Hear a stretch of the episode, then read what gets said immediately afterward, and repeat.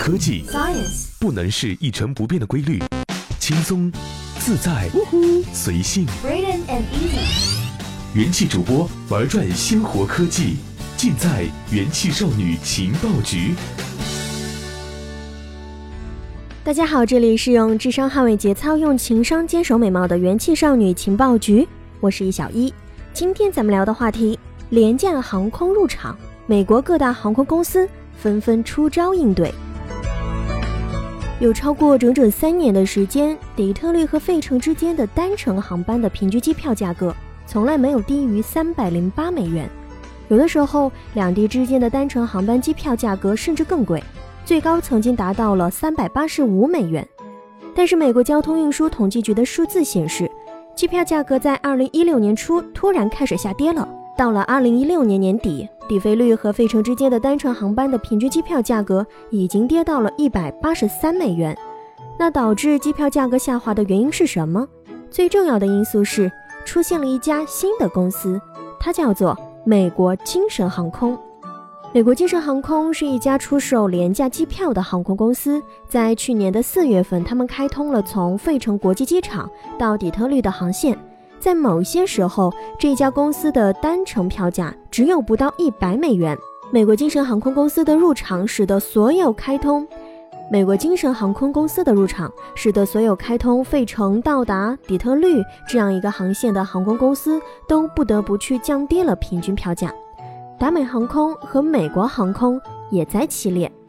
费城国际机场的首席营收官詹姆斯·泰瑞尔表示说：“如果不是这一些廉价航空公司，那费城国际机场的客流量本可以出现明显下降。”据泰瑞尔介绍，另一家廉价航空公司——美国边疆航空公司也开通了从费城出发的航班。他认为，如果不是廉价航空公司，消费者绝对会面对一个与现在完全不同的机票定价格局。兼并收购的浪潮过后，全美大型航空公司的数量减少到了四家，这显著降低了航空领域的竞争。即便如此，廉价航空公司却依然扮演着降低票价的角色。廉价航空公司只向乘客提供基础的服务，他们也提供着奢侈服务，比如额外的行李或者更大的乘坐空间。但是价格非常昂贵。虽然如此，廉价航空却用着低廉的票价顺利地抢占了市场，刺激了很多临时出行旅客的全新消费需求。廉价航空甚至还成功从大型航空公司手中抢夺走了一部分的客源。廉价航空的成功可不是什么新鲜事，早在1993年，运输部的研究人员就将类似的趋势命名为“西南效应”。这个名字源于西南航空。他们在上世纪九十年代因为提供基础廉价的航班而增长势头迅猛。近期，弗吉尼亚大学的教授和坎贝尔希尔航空集团的顾问联手开展了一项研究。他们发现，当西南航空为消费者提供直飞航班的时候，两地之间的单程平均票价会比此前低四十五美元。研究人员还发现，其他两家航空公司也会发挥降低票价的一些作用。消费者联合会的航空领域顾问威廉麦基说：“我们不能低估廉价航空公司在某些航线上对市场造成的巨大冲击。美国联合航空和美国航空这样的大型航空公司不会与美国精神航空和边疆航空公司这样的廉价的航空公司争夺每类旅客。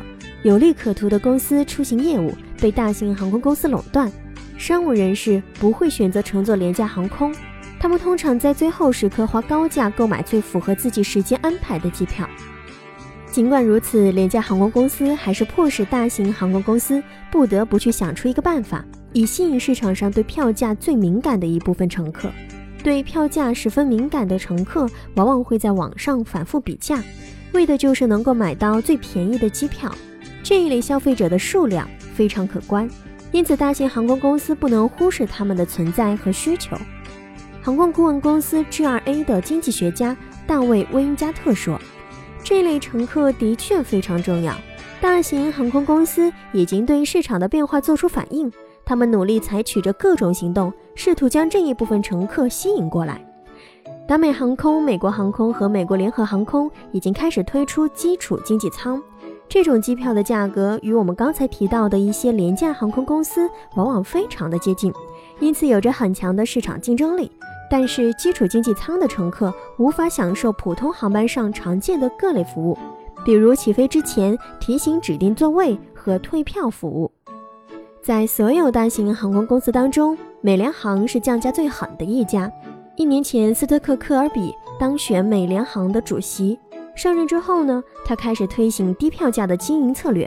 早在美国航空担任高管期间，科尔比就奉行这样的经营理念。华尔街希望航空业能够控制总运力，但是美联航却选择逆向而行。他们在全国的很多主要航线上增加运力。美联航用大型飞机换下了很多小型飞机，希望借此增加可售座位的数量。同时，他们还下调票价，使自己的机票价格与廉价航空保持一致。通过扩大运力，美联航希望能够能在某一些线路上夺回科尔比所谓的自然市场份额。美联航计划充分提升美国国内市场的运力。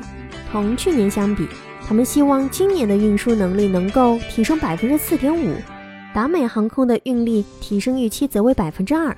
相比之下，美国航空暂时还没有推出提升运力的计划。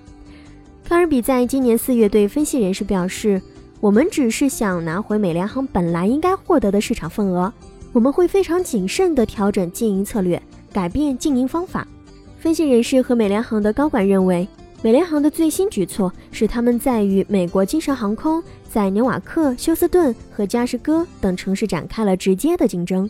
当然，美国精神航空也注意到了这个问题。今年六月，美国精神航空首席商务官在与分析人士的电话当中指出，市场环境依然竞争激烈，我们对此并不感到意外。不过，竞争对手居然选择采用不寻常的打折手段作为经营的策略，这的确让我深感意外，尤其是现在还处于夏季出现高峰的阶段。丹佛也成为了各个航空公司的主战场。